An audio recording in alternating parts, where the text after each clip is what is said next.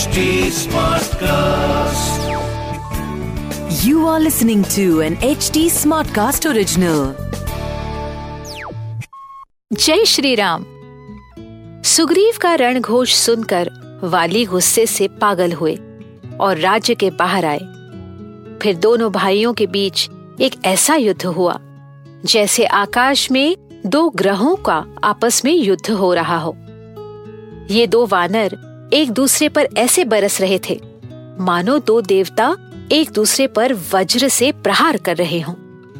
आश्चर्य की बात ये थी कि वो दोनों कपि बिल्कुल एक दूसरे की तरह दिख रहे थे। मानो जुड़वा भाई हों। दूर से देख रहे श्री राम समझ ही नहीं पाए कि वाली कौन है और सुग्रीव कौन। श्री राम जय जय राम श्री राम। सुनिए रामायण आज के लिए कविता पौडवाल के साथ।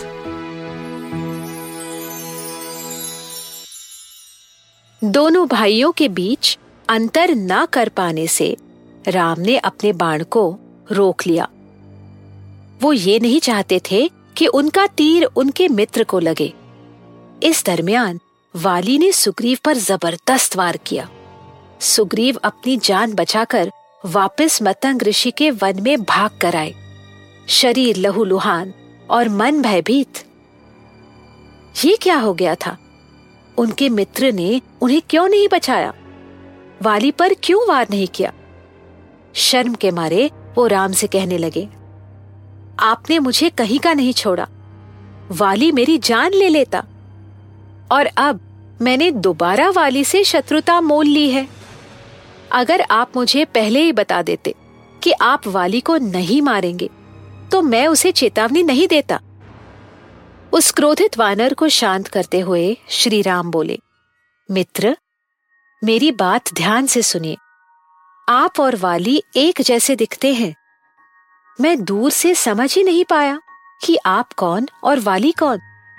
आप दोनों के चेहरे, दोनों के शरीर बिल्कुल एक जैसे हैं। अगर मेरे तीर से आप मारे जाते तो हम दोनों का लक्ष्य अधूरा रह जाता और मुझसे अपने मित्र की हत्या हो जाती। मैंने तो आपकी रक्षा का प्रण लिया है।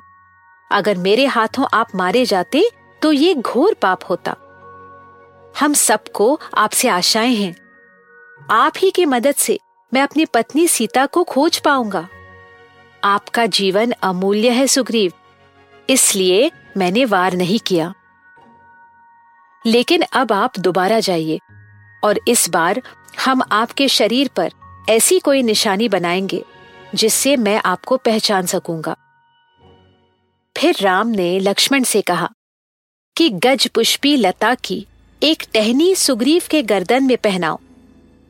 अब सुग्रीव को उस पुष्पलता से पहचाना जा सकता था। राम के शब्दों से आश्वासन मिलने पर सुग्रीव फिर वाली से लड़ने गया। सुग्रीव और लक्ष्मण राम के आगे आगे चल रहे थे। दोनों के शरीर सुडौल और शक्तिशाली। राम के पीछे हनुमान, नल, नील और तारा, ये वीर सेनापति चल रहे थे। ये सारे अपने अपने समूह के नेता थे।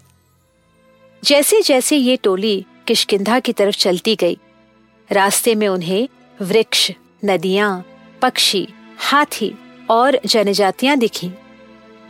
आगे जाकर राम ने काले बादल की तरह दिखने वाला वृक्षों का एक घना कुंज देखा, जिसके भीतर जाना असंभव था। उन्होंने सुग्रीव से पूछा, ये जगह कुछ विशेष है, मुझे इसके बारे में बताइए? सुग्रीव ने कहा कि ये सप्तजन नाम के सात ऋषियों का आश्रम था। यह ऋषि ऊर्ध्व अवस्था, यानी सिर नीचे और पैर ऊपर करके तपस्या करते थे।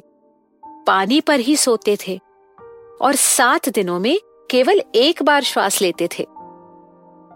सात सौ वर्षों तक ऐसी कठिन तपस्या करने के बाद ये ऋषि सशरीर स्वर्ग लोग जाते थे।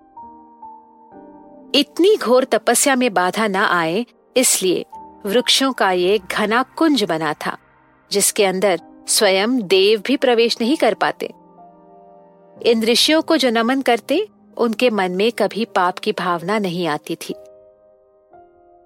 तो उन सप्त जन ऋषियों को नमन करते हुए उस आश्रम को पार करके ये पूरी टोली फिर से किशकिंधा पहुँची। सुग्रीव ने दोबारा अपने भाई को ललकारा।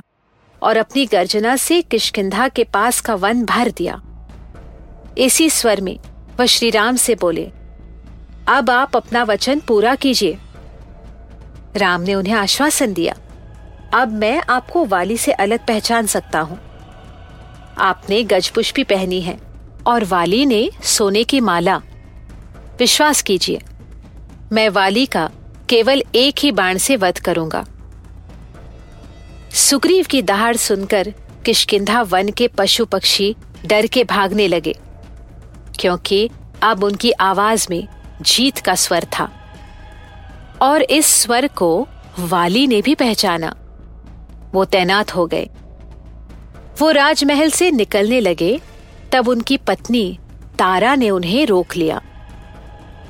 अपने योद्धा पति को क्रोध न आए, ऐसी मधुर वाणी में वो बोली स्वामी, आप अपना क्रोध त्याग दीजिए। आप सुग्रीव के साथ युद्ध के लिए कल सुबह चले जाइए। मेरा मन इस समय इस युद्ध के बारे में शुभ संकेत नहीं दे रहा। पिछली बार सुग्रीव आपसे पराजित होकर गया। फिर इतनी जल्दी वो वापस युद्ध के लिए तैयार कैसे हुआ? मुझे शंका हो रही है। ये इतना उत्तेजित किस वजह से हो रहा है? ज़रूर उसे कोई ऐसा साथी मिला है जो बलशाली है, जिसकी शक्ति का उपयोग सुग्रीव करेगा। तारा आगे कहती गई, सुग्रीव बुद्धिमान है, वो अपने संगी साथी सोच कर चुनता है।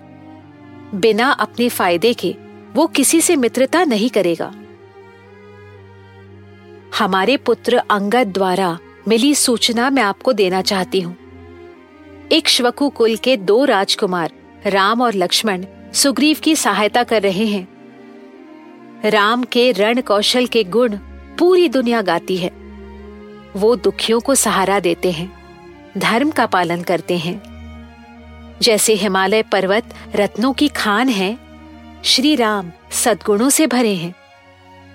इन्हीं सद्गुणों की वजह से उनकी शक्ति अपार है और उन्हें हराना अशक्य है। मैं आपकी शक्ति पर संदेह नहीं कर रही स्वामी।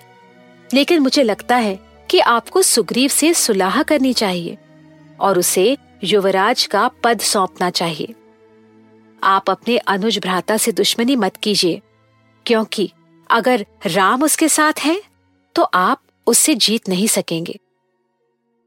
वाली की पत्नी तारा बुद्धिमान थी राजनीति जानती थी। अपने गुप्तचरों द्वारा उसने सुग्रीव के मित्र, शत्रु सब पर नज़र रखी थी। वो जानती थी कि राम के कौशल के सामने उसके पति वाली जीवित नहीं रह पाते। सुलह करने में ही वाली का हित था। लेकिन इस सलाह को वाली ने अनसुना कर दिया। आगे क्या हुआ? जानने के लिए हमसे जुड़े रहिए रामायण आज के लिए के पॉडकास्ट में, जहाँ हम श्री वाल्मीकि रामायण जी के साथ सफ़र करते रहेंगे। फॉर अपडेट्स ऑन रामायण आज के लिए follow H T smart cast on Facebook Instagram Twitter YouTube and link अगर आप मुझसे कोई सवाल पूछना चाहते हो तो मेरे Instagram handle at Kavita dot Paudwal पर पूछिए। और रामायण आज के लिए की पूरी सीरीज़ सुनने के लिए log on to W W W dot H T smart cast dot com अगले एपिसोड में आपसे फिर मुलाकात होगी। तब तक के लिए Ram Ram.